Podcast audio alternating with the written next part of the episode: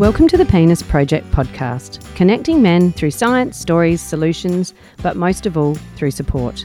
This podcast was founded by myself and Dr. Joe Milios, a physiotherapist. To find out more about us, check out our website, thepenisproject.org. I'm Melissa Hadley Barrett, sexologist and nurse practitioner specialising in men's intimate health. Join me as I break down the barriers surrounding men's health and have candid conversations about everything you've always wanted to know but were too embarrassed to ask. This podcast is dedicated to stories from men who have bravely recognised the importance of sharing their experiences, breaking down stigmas, and having no filter chats about sexual health, cancer treatment and recovery, relationships, and everything else in between. If you know someone who you think would benefit from this information, please share so we can help more people. We would also love it if you'd follow the podcast and give us a review. So, welcome to the Penis Project podcast. Today we have Trevor. Now, Trevor describes his prostate cancer journey as playing whack a mole, which some of you might remember as the game, I think, where something pops up and you whack it on the head with a big rubber hammer. So, we're going to talk about that. He um, has never had his prostate removed surgically, he has advanced prostate cancer. And we're going to chat to him about the different treatments he's had and how he's feeling and how he's coping with it all. So, welcome and thank you so much for chatting to us. Hi, Melissa. Thank you. So, tell us your story, like when you were first diagnosed and all that stuff. I was first, um, well, it first was picked up. I was, uh, I just had some bariatric surgery. I was quite a lot larger. Mm-hmm. I needed to lose a lot of weight. So, in that process, I had the surgery. That all went really well. Uh, I was in the process of losing about 40 or 50 kilos. Wow. But as part of that process, I had a number of blood tests, obviously, to just see how my bloods were going. And out of that, it, popped up that my PSA level was quite high. It had gone above 25. well, sorry, how old were you when you had this first done? 58. And had you ever had a PSA before?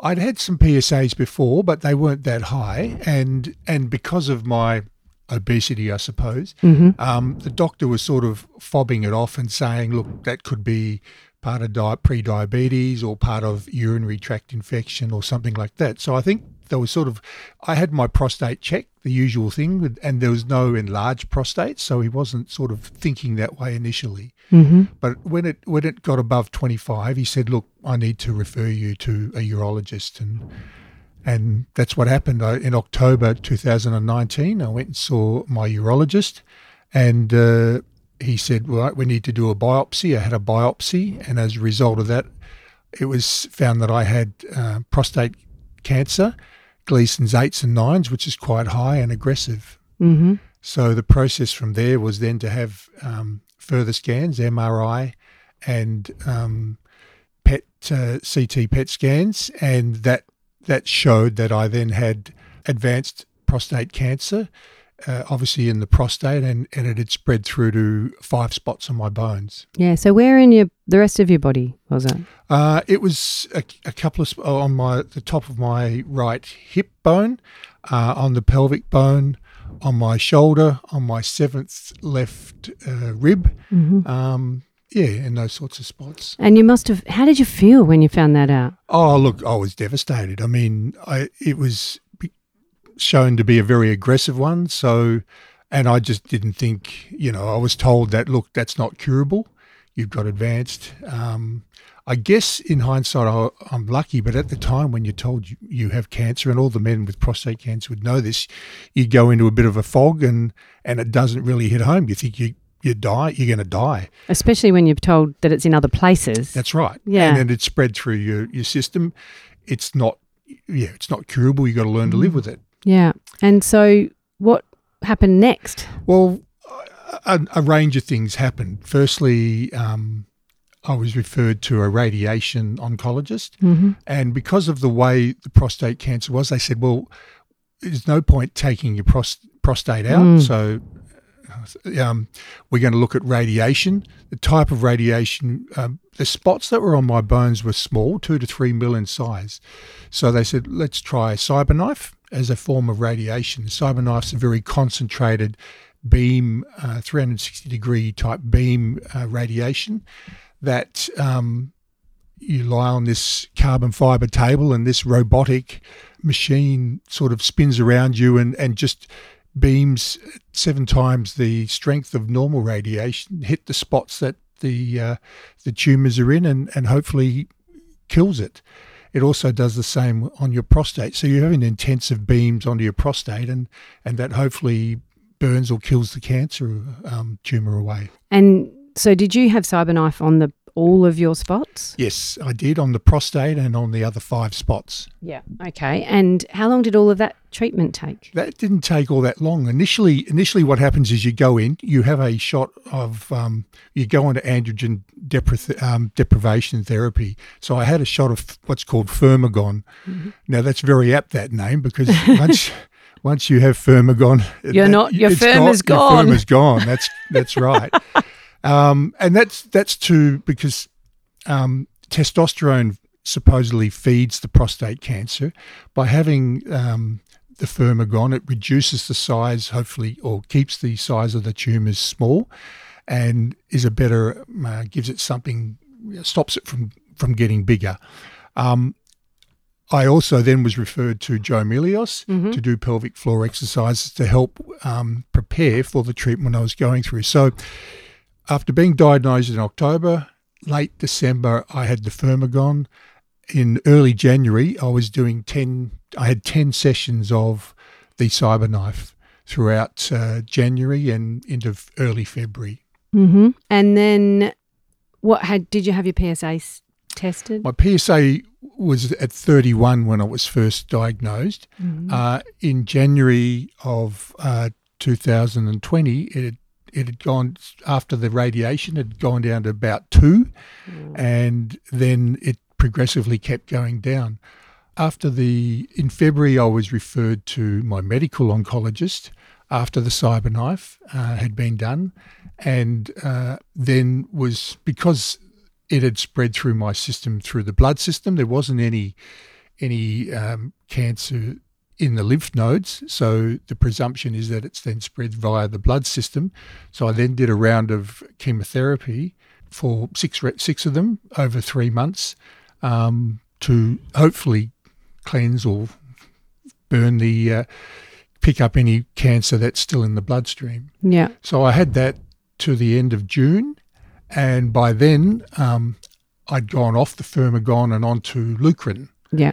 Um, and what was the difference with Lucrin and I, I don't know. I think uh, Lucrin is an easier um, injection to to to take. Yeah. And um, I think it just uh, goes about the uh, androgen deprivation, uh, deprivation therapy um, differently. And how often did you have to have? I had that every three months. Yeah. Okay. But your side effects would have been the same, like no libido yeah. and yeah. Firmagon.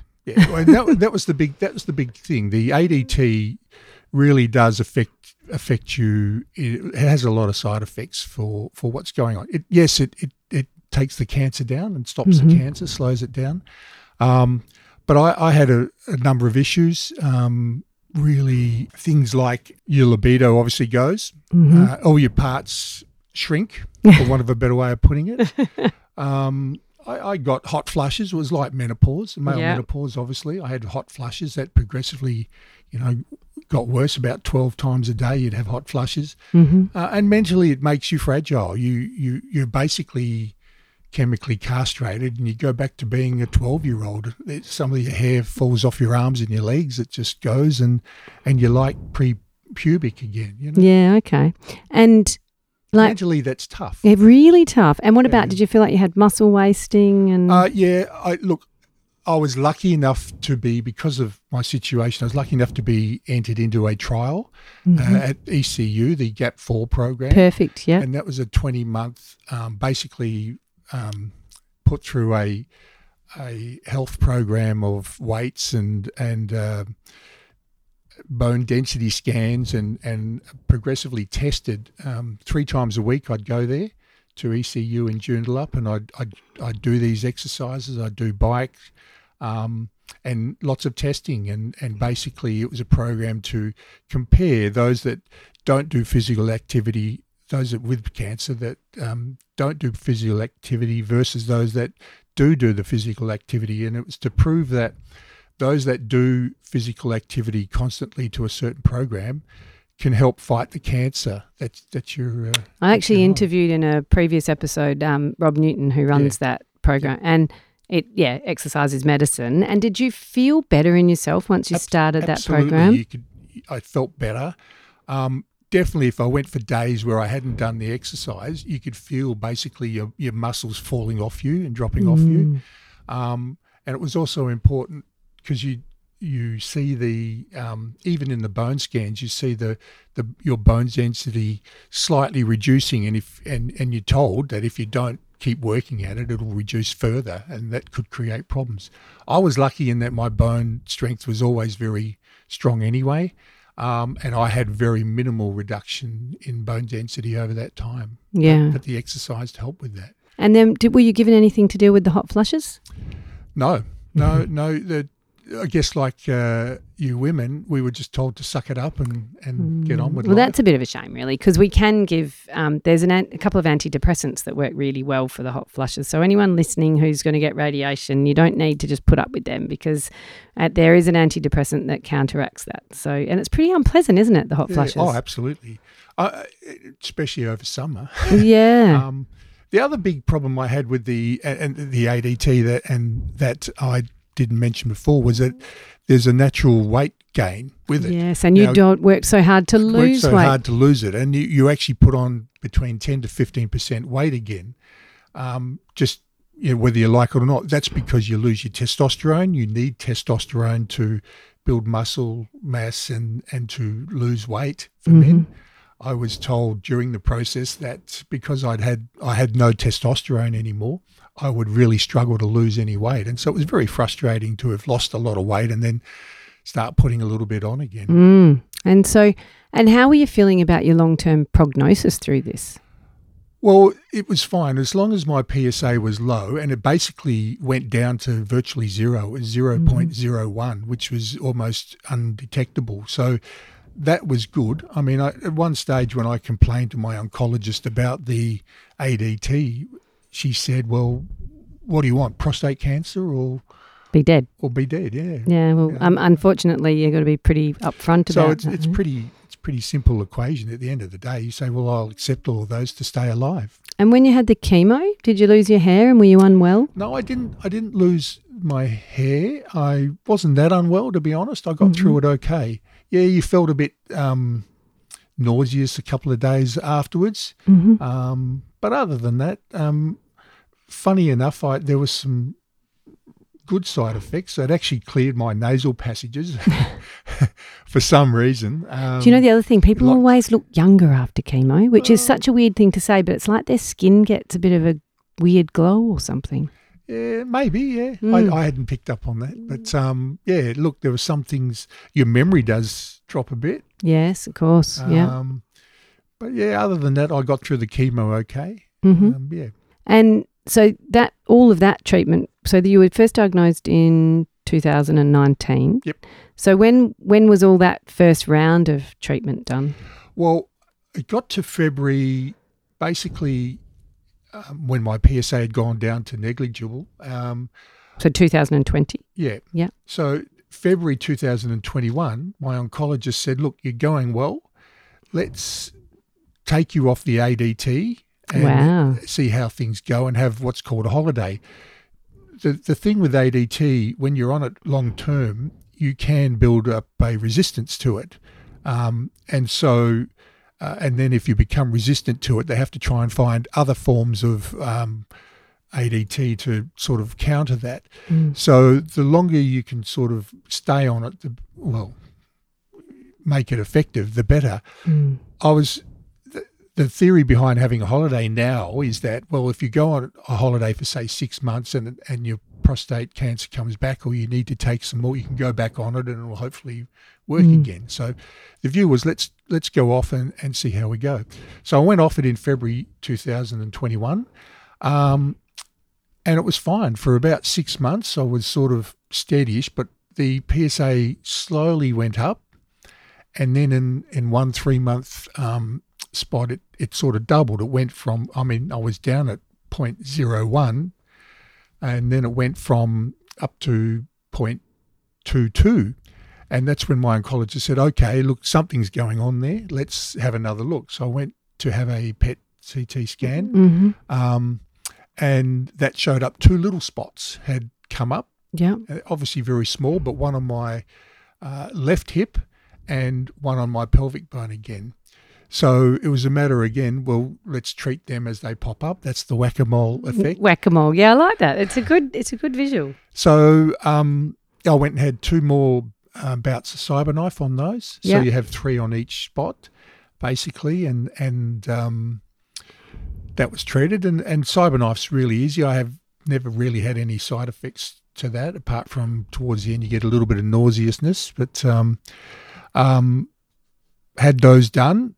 The test subsequent to that, um, you know, that was done in December of of last year, and and Did they put you back on ADT again? nope. Oh, okay. No, Yeah. she said, well, let's see how that's gone. What's effectively happened since that time in the test since is that my PSA has gone down a little bit. So it's gone down from 0.26 down to now I'm at 0.18. Mm-hmm. And they've been monitoring my testosterone over that time. So it was funny when I went off ADT, obviously my testosterone was zero. It's slightly, slightly climbed up to progressively about six now.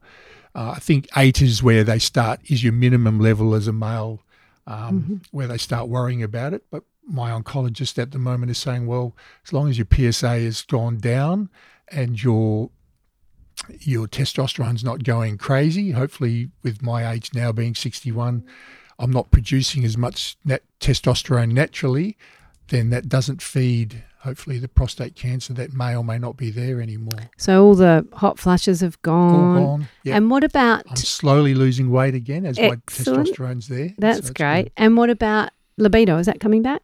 Yeah, well, pretty well. As soon as I went off the ADT, um, off the off the Lucrin, it started coming back. I, I'd say I'm 97% back to where I was beforehand, Great. which probably annoys the hell out of my wife, but um, but it's great. You know, I feel And normal again. What about your erectile function? Are we allowed to speak about that? Is that working or? Yeah, yeah, it's working exactly pretty well like before. It's it's not exactly the same, but it's Mm-hmm. like I said, it's about 95% like it was before. And all you're doing really is taking the tadalafil daily, That's aren't you? that's right. When- When I, I saw you uh, back in October 2020, um, yeah, I went on that, and that has helped obviously um, in the whole process. Yeah, definitely would have helped keep things healthy because you would have got blood flow through all this. The, yeah, the different that, and that's the difference with radiation.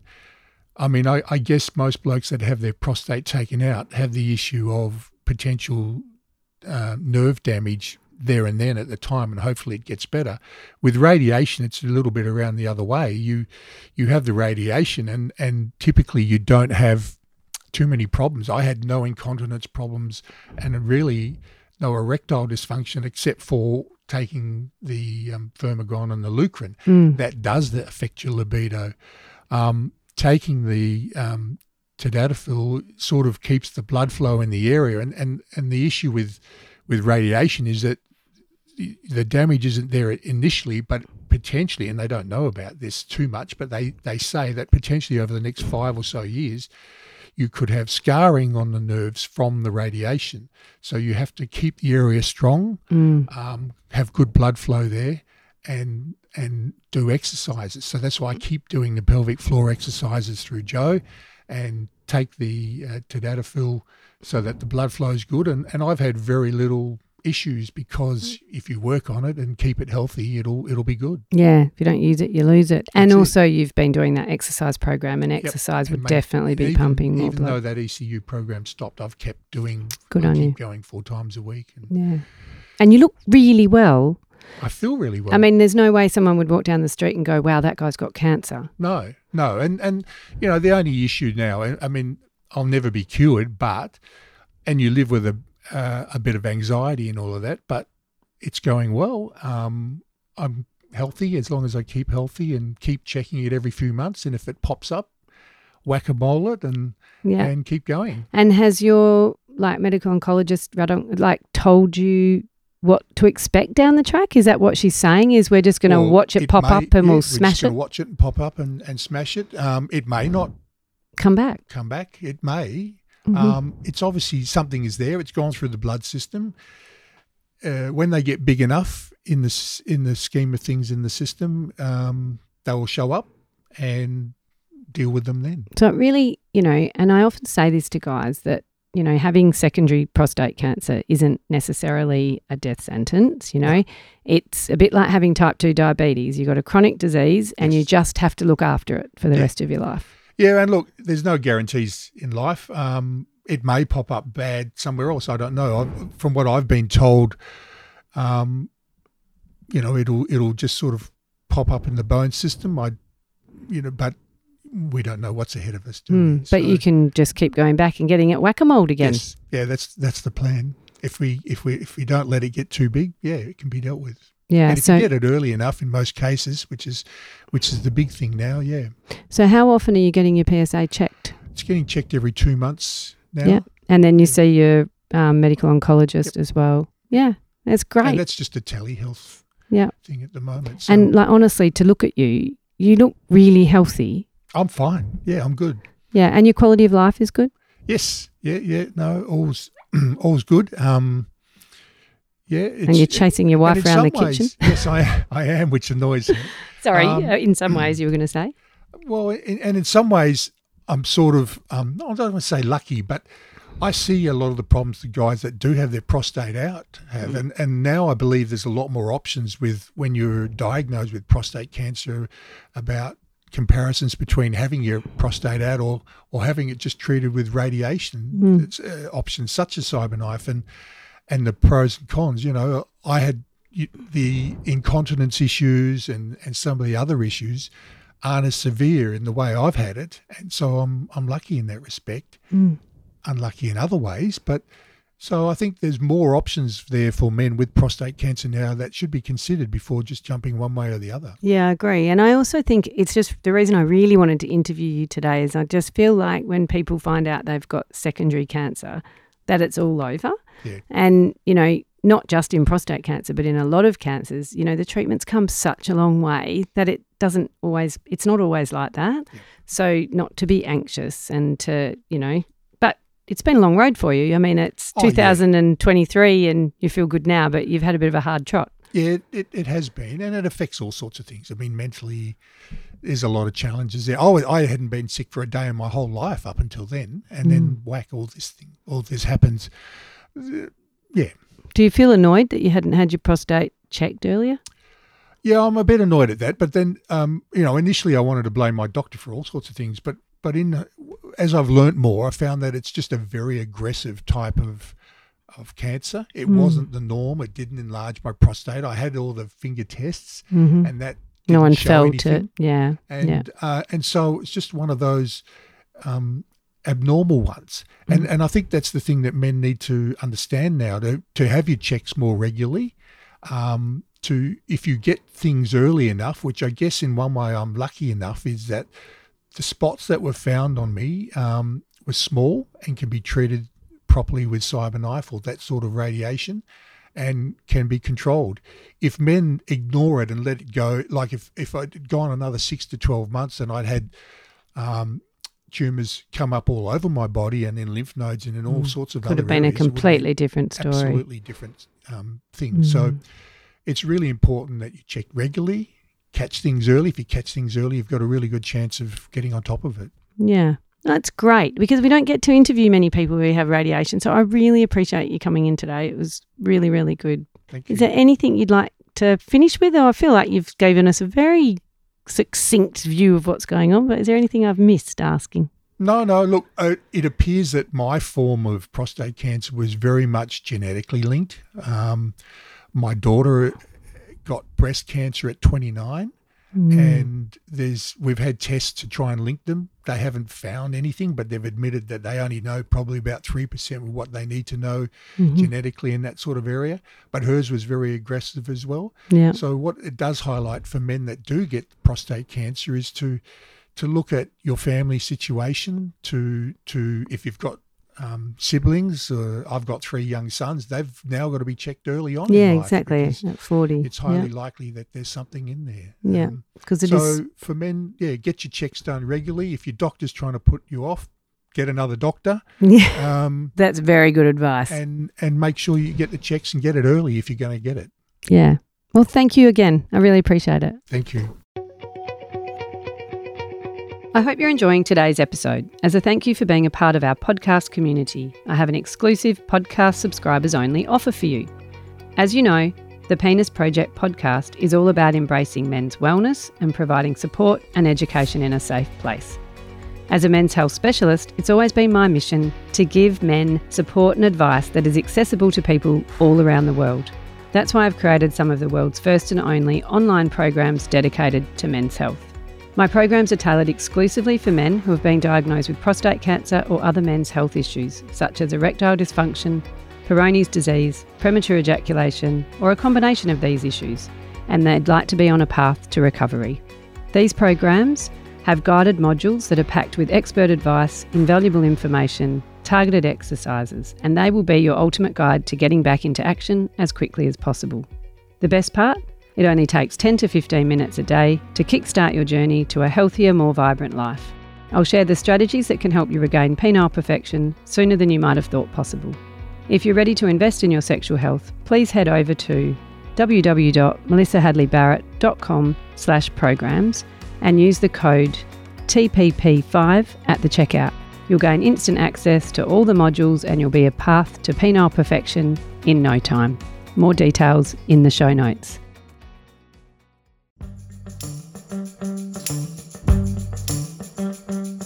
Thank you for listening to today's episode of the Penis Project. If you're enjoying this podcast, I would love it if you could leave a review and subscribe for regular updates. Your support plays a big role in spreading awareness and helping more men to access this information.